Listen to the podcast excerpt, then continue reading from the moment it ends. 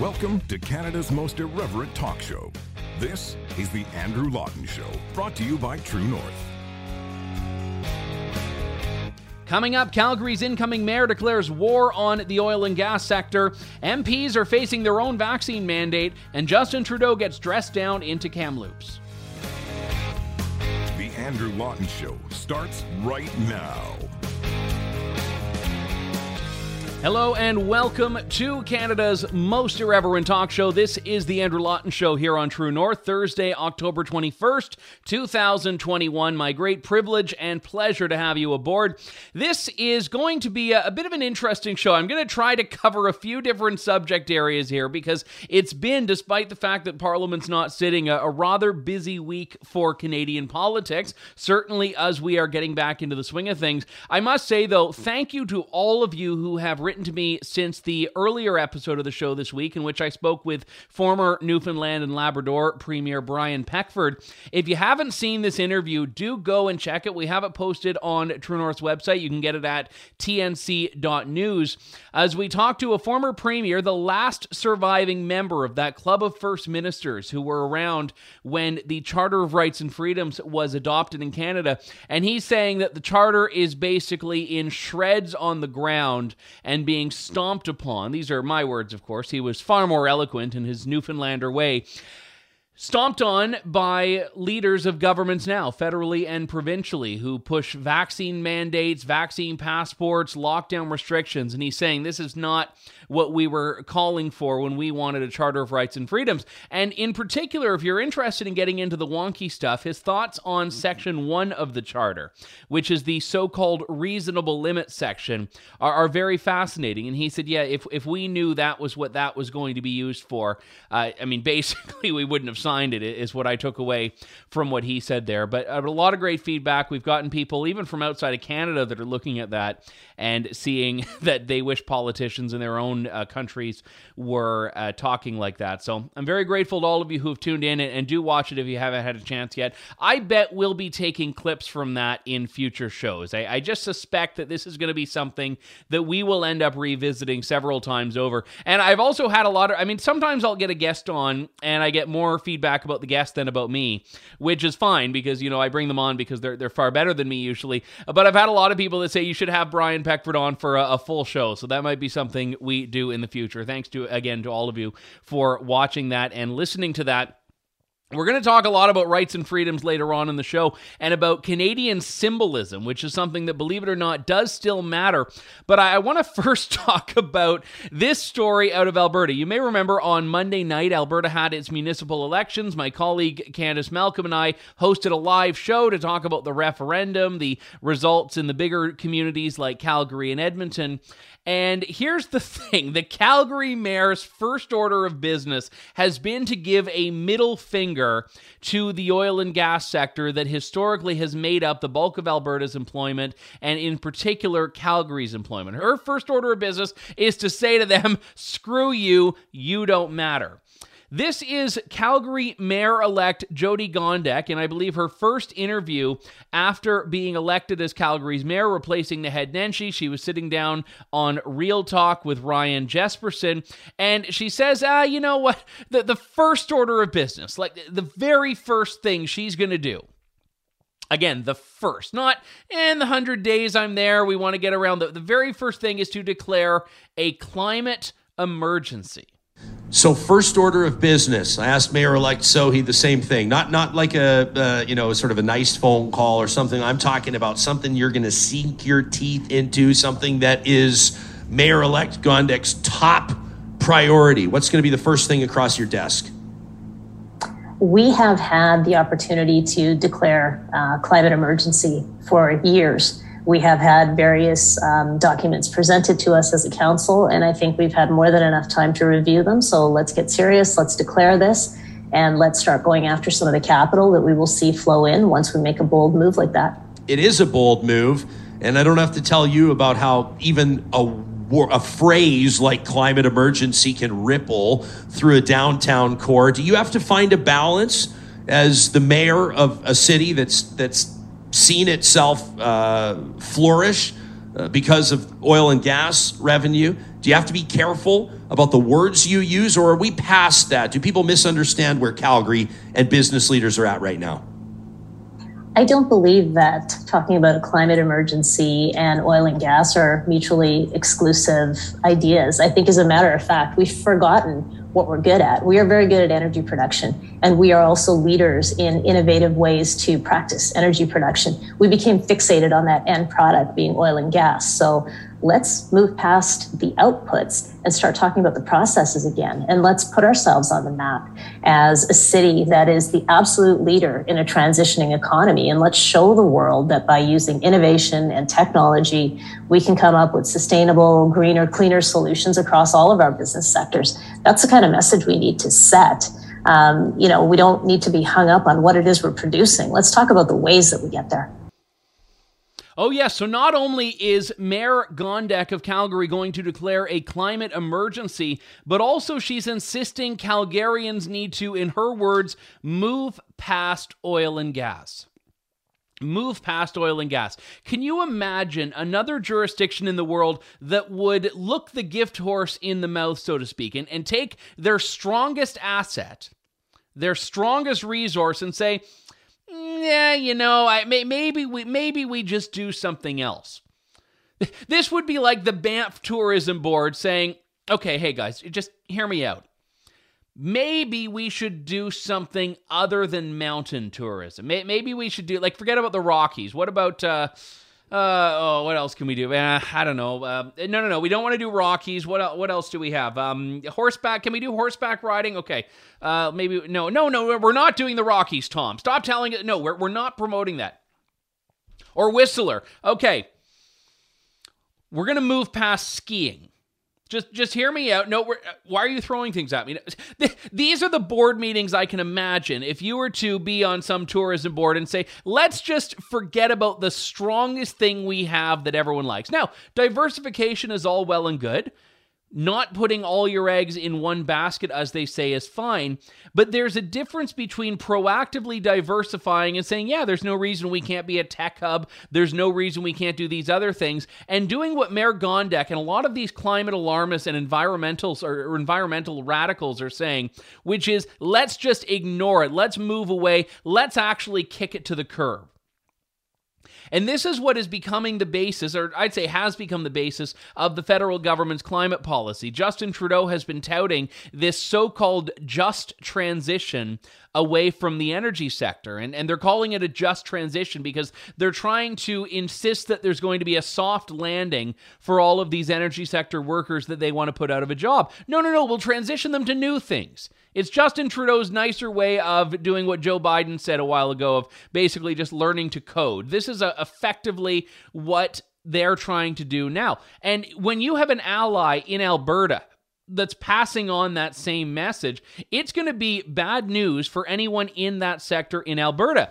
Now, Brad Wall, the former premier of Saskatchewan, has said far from Calgary moving past oil and gas, he says it's oil and gas's time to move past Calgary, which I, I think is a phenomenal point here. He said on Twitter, Oil and gas headquartered companies should move past Calgary, look to some other more welcoming cities. Perhaps that would be Regina or Saskatoon.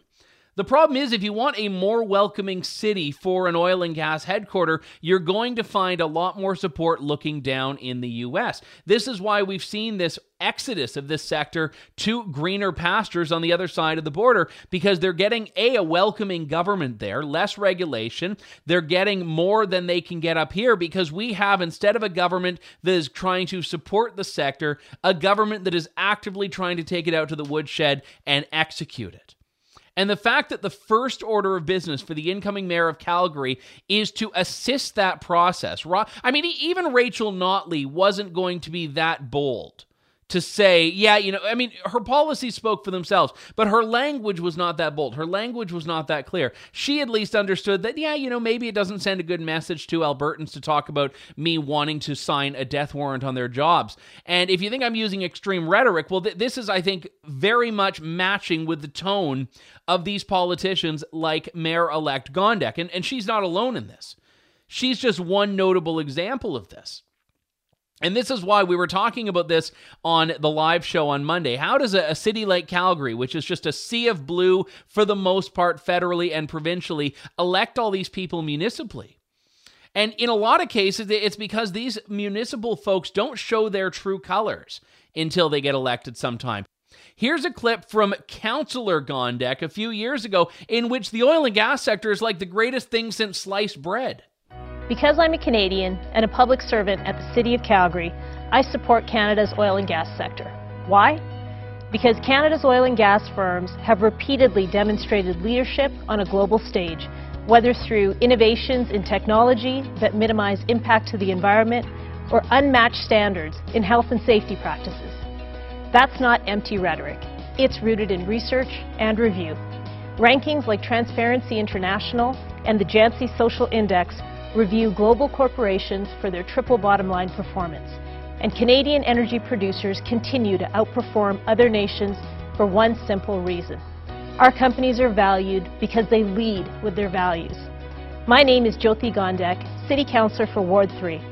I'm taking action for Canada's future because our national economy depends on Canadians advocating for our leadership in energy-based corporate social responsibility. Please join the movement and spread the word. Share this video and let your friends know that the City of Calgary is unified in supporting our energy sector. We are YYC proud. So there you go. Which is the authentic Gondek? I, I, suspect the one now is probably more authentic, but even then, if she's just going to say what she needs to say to get elected in the moment and keep support from whatever constituency she wants in the moment, I don't really think she's all that useful to anyone anyway. But now Calgary's mayor is an enemy of the sector on which Calgary's economy, generally speaking, relies. And this is something unique to Canada. You know how we often hear this expression from the woke left now check your privilege? Well, I would say the same thing to a lot of these folks check your privilege. Elsewhere in the world, countries would kill to have the resource richness that Canada has, that Alberta has, specifically that Calgary has, insofar as being the economic hub for this resource is concerned. And just look, I'm, this is an article from BBC just one day ago. Fossil fuel production is set to soar over the next decade. Now, the tone of this article is that it's bad news for all of these uh, countries that are about to meet in Glasgow, Scotland for the UN's climate summit for COP26. And they're all concerned that, oh, well, you know, all these countries want to keep global warming down to 1.5 degrees and reduce production, but it looks like fossil fuel production is on the rise. So if you have in Canada, environmental activists that are succeeding in getting a foothold in government and turning away from this, well, everyone else in the world is ignoring their commitment. Everyone else in the world is ignoring what they say is their moral obligation, their moral duty, the Greta Thunberg approach to public policy. And Canada is going to be saying, well, you know, we got to find uh, solar panels and, uh, well, okay, maybe some wind farms or something like that. Like, but the reality is, no one else is doing anything about this. If you want to look at the countries who are the big emitters, China is likely not even going to be at COP with a full delegation, even though everyone's been trying to kiss the ring, especially John Kerry in the US. John Kerry, the climate envoy, has been saying, oh, yes, China is going to be our partner in climate. Antony Blinken, the U.S. Secretary of State, has said, yes, we're reaching across the aisle. China is going to be our partner in fighting climate change. And just this week, Chairman Xi is still not confirmed that he's going to be there. More and more reports suggesting that the head of the Chinese delegation will not be, like for every other country, the head of state or the head of government. So uh, Chairman Xi is not even going to be there. All of these countries around the world have been trying to kiss the ring, trying to say, well, we don't want to rock the boat. We're going to work with them. And China's just like, yeah, whatever. And China, which is the greatest emitter, the biggest emitter, is the one that's not particularly interested in going along with all these ridiculous alternative energy campaigns. So, for the ones who are, to turn away a reliable and, by the way, safe and clean source of energy the hydrocarbon sector in pursuit of something else eliminates a competitive advantage that Canada has, and more importantly, sacrifices the jobs, employment, and economic well being of an entire region, not just Alberta, an entire region, and, and multiple regions in Canada, as a matter of fact. Tomorrow on The Andrew Lawton Show, there's going to be a panel looking at this just transition, something that has significant and wide reaching implications, but has not been getting near the attention it needs from the mainstream media. And we've got a great panel of experts. Uh, we have Michael Binnion from the Modern Miracle Network, Danielle Smith will be on. We've got some folks from the industry, from the sector affected, that are going to be speaking about this impact. And also, to put a positive spin on it, speaking about the work that the energy sector in Canada is already doing that fits what the government says its stated objectives are. But you never hear the government supporting these initiatives. They don't want to accept that there could be an industry led solution. So that's going to be tomorrow on the show. But the timing is very good on this. And just as an aside, before we move on, I want to talk about the implications of this because we still don't have the results of the equalization referendum. This is not something we'll have until the 26th because municipalities have to report their numbers to the province and not the most efficient way of doing things, but it is what it is. So all we have are the results that we had on Monday, which were showing at the time in the cities anyway, 58 to 60% of people supporting taking equalization out of the Constitution. Now, as we've talked about, this is not a unilateral move. This doesn't mean that it will be removed from the Constitution, but it does mean that that many Albertans are not a fan of the status quo. Here's the question Is this a surrogate for general discontent with federalism? Is this a surrogate for separation or independence? I, I, don't think so, because there are a lot of people that want a better deal that don't want separation. That being said, there was a, Main Street poll commissioned by the Western Standard, which showed 45%. 45% of Albertans want to remain in Canada. 40% want to leave.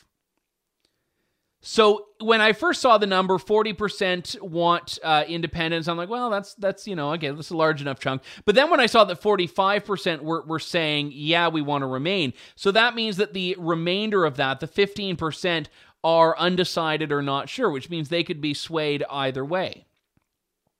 But 40%, so 4 in 10 Albertans, and again, it's one poll, but 4 in 10 Albertans want to be an independent country. Would you support Alberta independence either on its own or along with other Western provinces? It's entirely possible that people are taking independence to mean something other than separation.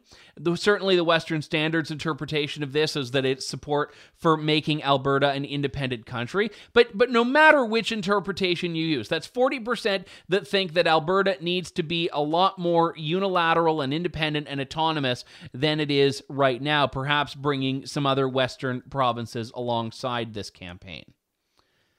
Paul Hinman, the leader of the Wild Rose Independence Party, says this is a tipping point, which I don't think anyone can disagree with. And and the Alberta government, the UCP, cannot just pussyfoot around this and say, well, you know, we'd like a you know we'd like a little tweak to the equalization referendum because that's not going to be enough to satisfy these concerns. And when you have from Jyoti Gondek in Calgary, when you have from the Alberta NDP, when you have from the federal Liberals, an assault on the oil and gas sector, which is where again, even still the livelihoods of so many Albertans are rooted, that number is only going to grow. More and more, the, the, result of that is necessarily going to be more and more people not feeling like Canada is a home for them. We've got to take a break. When we come back, more of The Andrew Lawton Show here on True North. Stay tuned. You're tuned in to The Andrew Lawton Show. We are back. This is the Andrew Lawton Show. Justin Trudeau's jaunt to Tofino on September 30th, the National Day for Truth and Reconciliation, is proving to be one of the more expensive vacations he's ever taken. Not financially, he can afford that, but in terms of political capital. This was an entirely avoidable, entirely preventable story. If he had just left one day later, if he, if he had left on October 1st, this would not be a story at all. But oh no, Justin Trudeau wanted to take advantage of this brand new holiday that he created and go to his favorite beachy destination in Tofino. When a global reporter tracked him down, he just silently walked along the beach until the RCMP intervened and pulled that pesky reporter away so he couldn't ask questions when Justin Trudeau was trying to enjoy his walk in the sand. Well, Justin Trudeau has tried to make amends now and in doing so has had to get a dressing down from Tk'emlúp's chief, Rosanne Casimir. This is just a little bit of her statement sitting beside Trudeau, who just has to dutifully sit there and listen. When we imagined welcoming Prime Minister Trudeau to our community, it was envisioned that it would be an opportunity for him to interact with a wide array of survivors, intergenerational survivors, and many different First Nations as part of September the 30th, the first National Day of Truth and Reconciliation. Two letters of invitations were sent to his office to participate in our event. For us, it was to show his commitment to rectifying the historical wrongs of residential school and to grieve with our residential school survivors, whether in person or by a virtual pre recorded greeting and message for all of us here. Instead, in the middle of truth telling, cultural grounding, and sharing that unfolded as part of the commemoration of the very first National Day of Truth and Reconciliation, in this arbor, a journalist quietly informed us that the Prime Minister Justin Trudeau was on vacation in Tofino. The shock, anger, and sorrow and disbelief was palpable in our community, and it rippled throughout the world, to say the least. Today is about making some positive steps forward and rectifying a mistake. Very strong words there. She says instead, in the middle of this truth telling, cultural grounding, and sharing, a journalist came up and told her that Justin Trudeau was on holiday. She said her community suffered from shock, anger, sorrow, and disbelief. Now, even though she was saying this and it looks harsh, I'm guessing the Prime Minister's office knew what she was going to say. You don't go into a situation like that blind. You, you just don't. It's not done in politics. But you know what? He still took it. And he still says sorry. And like the Teflon Trudeau that he is, it will all go away. That's what happens every single time he screws up, gets caught, and then apologizes. But interestingly enough, what Chief Casimir said, which I, I found, which I found to be of note, is that she would have just taken a video. She would like if, if Justin Trudeau had literally just said, "Okay, hang on." Uh, yeah, it's a day for reconciliation. Uh, you know what? Uh, uh, yeah, I mean, we, we've done some bad stuff. Okay, send. All right, now let's go survey. That would have been fine. if he had just phoned it in she would have been okay with that. All they wanted was a video, all they wanted was something. But oh no, ignored the invitations despite his pledge to reconcile and then hits the beach. Now, I'm completely happy if Justin Trudeau spends the next four years on a beach, believe it or not. I do not take issue with the vacation. I take issue with the optics and with the hypocrisy. The guy who tells us to atone, the guy who tells us we need to do better, yet he's the one that is apparently most in need of a tongue lashing from the Tk'emlúps chief. And his actions on this have been purely window dressing. This is the whole frustration with the flag. The flag has been at half mast for almost five months. Almost five months through Canada Day, which incidentally, flag protocol says the flag should never be half mast for. So it's been at half mast for almost five months. That's what it'll be on October 30th. And he won't put it back up. He says, "Well, it's it's the indigenous community's decision as to when it goes back up." And and even by the way, uh, Chief Casimir seemed to indicate that she doesn't care if the flag is half mast now. Uh, Don Martin on uh, CTV tweeted here that it sounds like she wants the flag half masted on September 30th from now on to honor residential school victims, but not every day. So she's given the license to just raise the flag. What's the big problem? What's the big deal? And I talked about this on Canada Day on the show. And I talked about it on Reconciliation Day on the show. And my point is that symbols matter. When it comes to things that you're doing, obviously actions are speaking louder than words and louder than symbols, but symbols do matter, especially when those symbols are sending the opposite of the message you're trying to. And that's what's happening here. What Justin Trudeau has done is made it so a flag being at half mast is literally meaningless. He's made it so that a flag at half mast is something that you ignore. It used to be you'd look up and see a flag at half mast and say, oh, I wonder what happened today, because it was a jarring image. Now, if you see the flag at full mast, you'd be like, oh, wow, something really good must have happened. We, we've earned the right to celebrate. We've earned the right to be proud of our country and fly our flag high.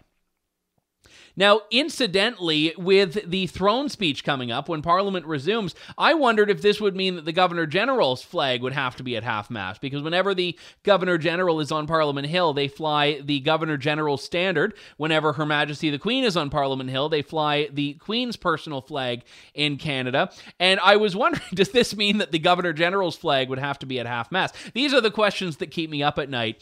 And I reached out to Rideau Hall, and they said, no, actually, the uh, Governor General's flag is never at half mast under any circumstances, no matter the location. So this half masting order wouldn't extend to that flag, which makes me wonder if Justin Trudeau would lift it before Parliament resumes just in case. But he's boxed himself in because by saying it's not his decision, by saying that he's not the one that gets to make the call, he has trapped himself because there will never be a moment when you can say all of the problems with Indigenous communities and Canadian relations are solved. Th- that point is not going to come, certainly not in his time in office.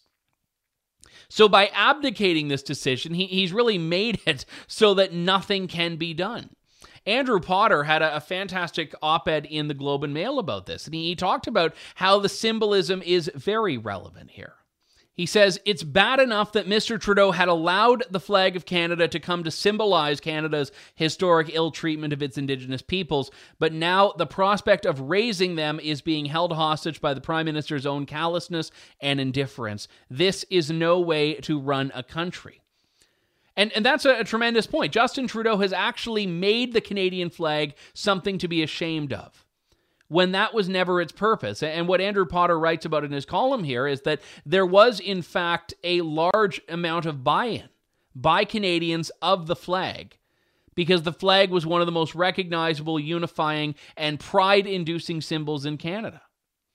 And now Justin Trudeau has actually changed that. He's made it so the flag is something to be ashamed of, the flag is something to be embarrassed by. And how do you ever raise the flag high and not expect protests and desecration if that's the image of the Canadian flag that you've tried to cement in a generation of young Canadians. So it is shameful. Whenever the flag goes back up, it will be too late, but still, it does, in fact, need to go back up.